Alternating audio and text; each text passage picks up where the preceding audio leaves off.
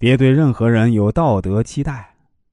晚清第一名臣曾国藩，无论做人还是做事啊，学识还是人品啊，都绝对称得上是后人榜样。但其实啊，他开始做官的时候呢，并不好，在朝廷几乎是处处树敌，因为他不仅对自己以道德约束，对别人也有很高的道德期望。其他官员稍微有一点作风不好啊，他就到皇上面前去参人家一本，今天参这个，明天参那个，那几乎所有人都不喜欢他，甚至啊，都组团去针对他。曾国藩当时特别懊恼啊，不明白自己为什么一身正气、两袖清风，到头来却搞得上上下下全是敌人，举步维艰。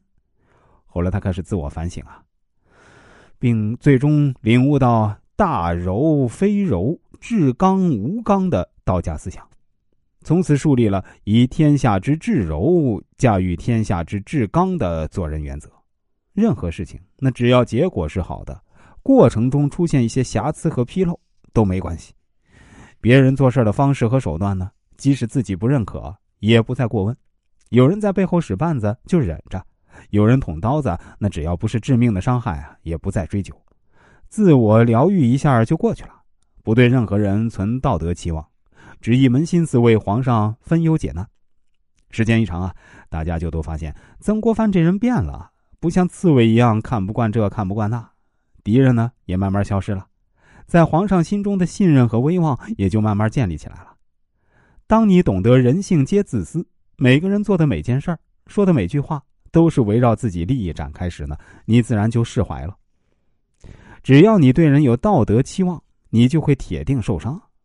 男人说：“我会爱你一辈子。”女人说：“无论贫穷富贵，我都不离不弃。”儿子说：“我长大一定孝顺父母。”员工说：“我永远感恩我们老板。”老板说：“啊，你就是我兄弟。”这些话你信了，那离受伤就不远了。